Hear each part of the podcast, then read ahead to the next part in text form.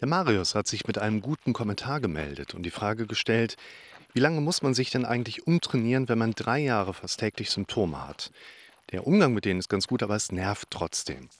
Wenn ich mir 20 Mal am Tag sage, ich liebe meinen Job und bin dankbar dafür, werde ich ihn nach Wochen lieben und weniger Stress empfinden? Das ist eine ziemlich gute Fragestellung. Warum ist das eine gute Frage?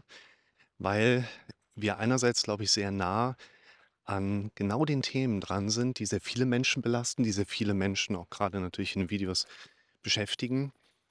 Wir sind bei einer Frage mit dabei, wo ich denke, es gibt eigentlich mehrere Antworten darauf, weil man diese Frage auch mit mehreren Fragen ergänzen kann. Die Gedanken, die mir dafür durch den Kopf gehen, wären einmal, dass wir, bevor wir Veränderungen in unserem Leben anfangen oder eingehen, oft auch Gedanken von unserem Kopf mitbekommen, die uns wiederum davon abhalten, in die Veränderung zu gehen. Man bezeichnet das auch als Drängen nach Konsistenz, was unser Kopf da macht. Unsere Psyche möchte gerne mit dem, was wir bisher gemacht haben, konsistent bleiben, also immer weitermachen. Das, was wir bisher gemacht haben und vor allen Dingen wir auch gewohnt sind, das spiegelt sich natürlich dann auch darin wieder, dass es uns ja beim Überleben geholfen hat. Und unsere Vorfahren konnten eben hauptsächlich über diese Konsistenz auch überleben. Und die Frage, okay, was genau muss ich eigentlich machen und äh, wie lange muss ich das machen? Es ist halt wahrscheinlich nicht wirklich deine Frage, lieber Marius, sondern die deines automatisch, vor allen Dingen auch dramatisch denkenden Gehirns. Und da müssen wir aufpassen, weil eine solche Frage hat mehr so eine Art Strohmann-Institution. Oder im englischsprachigen würde man sagen, da ist ein Red Herring. Vielleicht kennt das jemand von euch. Da wurde ein Red Herring ausgeworfen. Der sollte früher Polizisten und Suchende auf eine falsche Fährte locken. Und so würde ich das auch erstmal sehen. Ich kann jetzt eine Antwort geben. Wenn du drei Jahre Symptome hattest, dann musst du auf jeden Fall mindestens anderthalb Monate trainieren. Und wenn du aber vier Jahre Symptome hast, verstehst du, das ist es nicht. Und wenn ich dir sage, dass es nicht anderthalb Monate, sondern anderthalb Jahre sind oder anderthalb Tage, dann wird dein Gehirn trotzdem nicht hingehen und sagen, ah, jetzt fange ich an. Das bedeutet, wir sollten eine solche Frage, die wir da haben, erstmal auch unter dem Kontext sehen, stell die Frage mal zurück. Schreib sie mal auf, sie ist nicht uninteressant, wie lange muss ich trainieren, wenn ich drei Jahre Symptome hatte, aber lass mal lieber nach einer saferen Option suchen, wie du wirklich ins Trainieren kommst. Und eine weitere Fragestellung, die würde ich jetzt mal über ein kompetitives System mit da reinbringen. Da findet eine Art Wettbewerb statt im Kopf. Nämlich auch mit der Frage, wie kommst du an Veränderung? Aber auch im Gegenzug, wie bleibst du eigentlich in der Symptomatik? Wir haben ja viel zu oft die Idee, dass ich irgendeine Störung habe Angststörung und die könnte man heilen im weitesten Sinne. Und wenn die weg ist, dann kann ich mein Leben ganz normal weiterleben, ohne etwas in meinem Leben verändern zu müssen. Und es funktioniert meistens nicht. Die Art und Weise, wie jemand lebt, Lifestyle, Umwelt, alles, was zu unserer Wahrnehmung im weitesten tagtäglich mit dazugehört, stimuliert in den meisten Fällen auch Symptome. Also man könnte sagen, das Leben eines Menschen und die von ihm erlebten Symptome sind in der Regel sehr eng miteinander verzahnt. Wir sollten also nicht nur die Frage danach stellen, wie lange müsstest du eigentlich trainieren, vor allen Dingen was trainieren, das steht ja auch noch im Raum, damit du deine Symptome wieder loswirst, sondern den Blick auch gerade dahin richten, was macht denn ein Marius eigentlich, in welcher Umweltsituation, also wie ist sein Leben aufgebaut, sodass die Symptome den ganzen Tag auch da sein können. Und da hat der Marius in seinem Kommentar ja auch einen Hinweis gegeben. Wenn ich mir jetzt den ganzen Tag sage, 20 Mal, ich liebe meinen Job und bin dankbar für ihn, wird das dann irgendwann so eintreten? Ich bin ja schon ein großer Befürworter, sich zumindest übergangsweise selber zu belügen.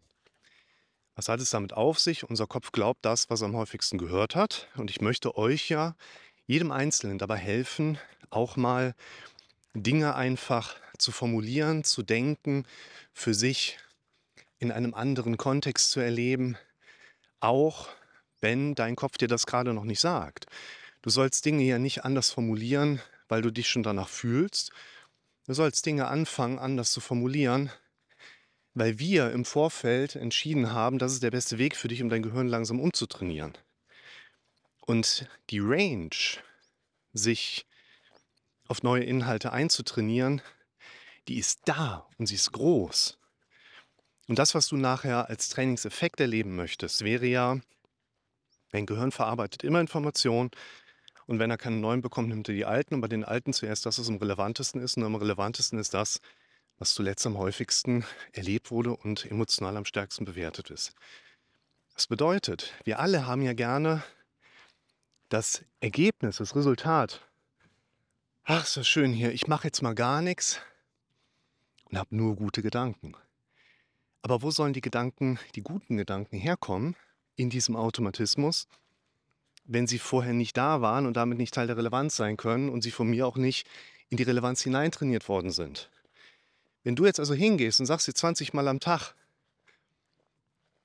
ich liebe meinen Job und bin dankbar für ihn, dass ich ihn habe, dann klopfst du dir damit eine neue Relevanz in die Birne. Und das wird irgendwann auch in gewisser Hinsicht funktionieren. Jetzt kenne ich aber Marius nicht, also wahrscheinlich kenne ich ihn nicht. Und ich kenne aber Jobs und ich kenne Menschen. Und ich weiß, dass möglicherweise Marius Job außerhalb der veränderbaren Reichweite liegt. Also da kann sich ein Mensch den ganzen Tag über Jahre hinweg einreden, dass das, was er da macht, total cool ist. Und es wird sich aber trotzdem nirgendwann so anfühlen. Das bedeutet, wir können uns anfangen, ich sage das mal gerade so bewusst, zu belügen. Und eine Lüge würden, glaube ich, ganz viele Menschen meiner Erklärung jetzt auch so ganz gut folgen können, wenn ich sage, wenn ich mir etwas sage, was ich mir bisher so noch nicht gesagt habe. Wenn ich etwas beschreibe, was ich so bisher nicht beschrieben hätte. Also meine Formulierung weit weg anders ist von dem, wie ich es bisher erlebt habe. Dann reden wir über eine Lüge. Das heißt, eine Lüge bedeutet in vielerlei Hinsicht vor allen Dingen eine Erfahrungsdiskrepanz. Ja, also eine Diskrepanz, ein messbarer Unterschied zwischen dem, was ich bisher erlebt habe und dem, was ich gerade erlebe. Das heißt, eine Lüge ist in unserem Falle jetzt vielleicht vor allen Dingen etwas, was uns sehr ungewohnt ist. Und damit reden wir nicht mehr darum, du sollst dich selber belügen, sondern du sollst Dinge machen, die du bisher nicht gewohnt bist. Direkt eine ganz andere Natur, finde ich.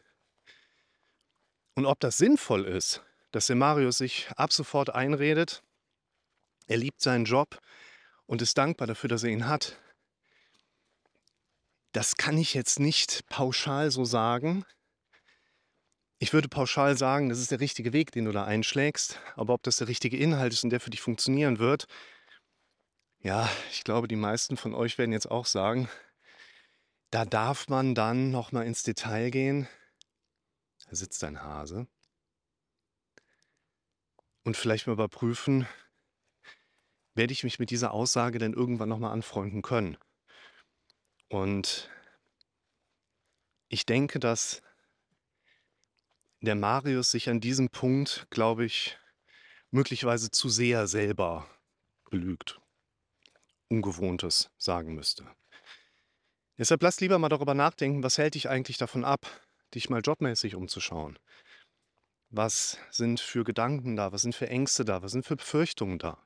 Welche Bewertungen tauchen eigentlich Tag ein, Tag aus in Bezug auf das Thema Job bei dir auf? Und das sind ja jetzt die Inhalte, die man in einem therapeutischen Konstrukt als Gesprächstherapie ja auch konkretisieren kann.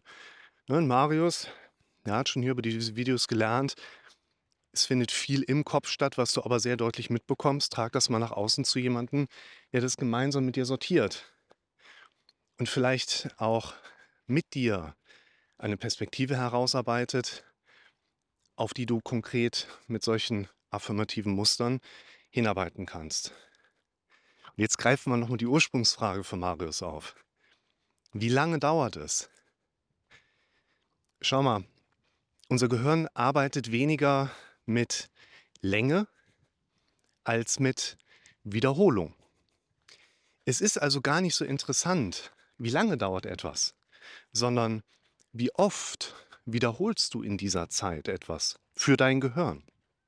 Dein Gehirn verarbeitet ja jeden Gedanken und du kannst in, nehmen wir mal die Zeitangaben von Maris, du kannst in drei Jahren, kannst du eine Sache hunderte, tausende Male gemacht haben. Reduziert das mal runter. Ihr könnt in drei Wochen hunderte Male in neue Gewohnheiten gehen, neue Gedankenstrukturen gehen, Affirmationen durchspielen. Ihr kriegt das in drei Wochen tausendmal hin, vielleicht sogar tausende Male. Aber es hängt nicht an den drei Wochen, sondern an der Wiederholung. Denn jemand anderer schafft es vielleicht in den drei Wochen kein einziges Mal oder zweimal. Und dann wird es auch nicht irgendwann lauten, okay, der muss halt zehnmal so lange dann durchhalten, bis die Veränderung kommt. Das wird sich zu sehr ausdünnen, da wird zu wenig drin passieren. Deshalb, lieber Marius und alle anderen Zuschauer da draußen, es geht nicht so sehr darum, wie lange etwas dauert, sondern dass wir anfangen und dann auf eine hohe Zahl an Wiederholungen hinarbeiten. Und dafür brauchen wir auch einen schaffbaren Inhalt und Hintergrund. Der darf nicht zu ungewohnt sein. Also, wenn du einen Job hast, der ist okay, dann kannst du dich vielleicht auch daran annähern und sagen, ich werde ihn lieben und dankbar dafür sein.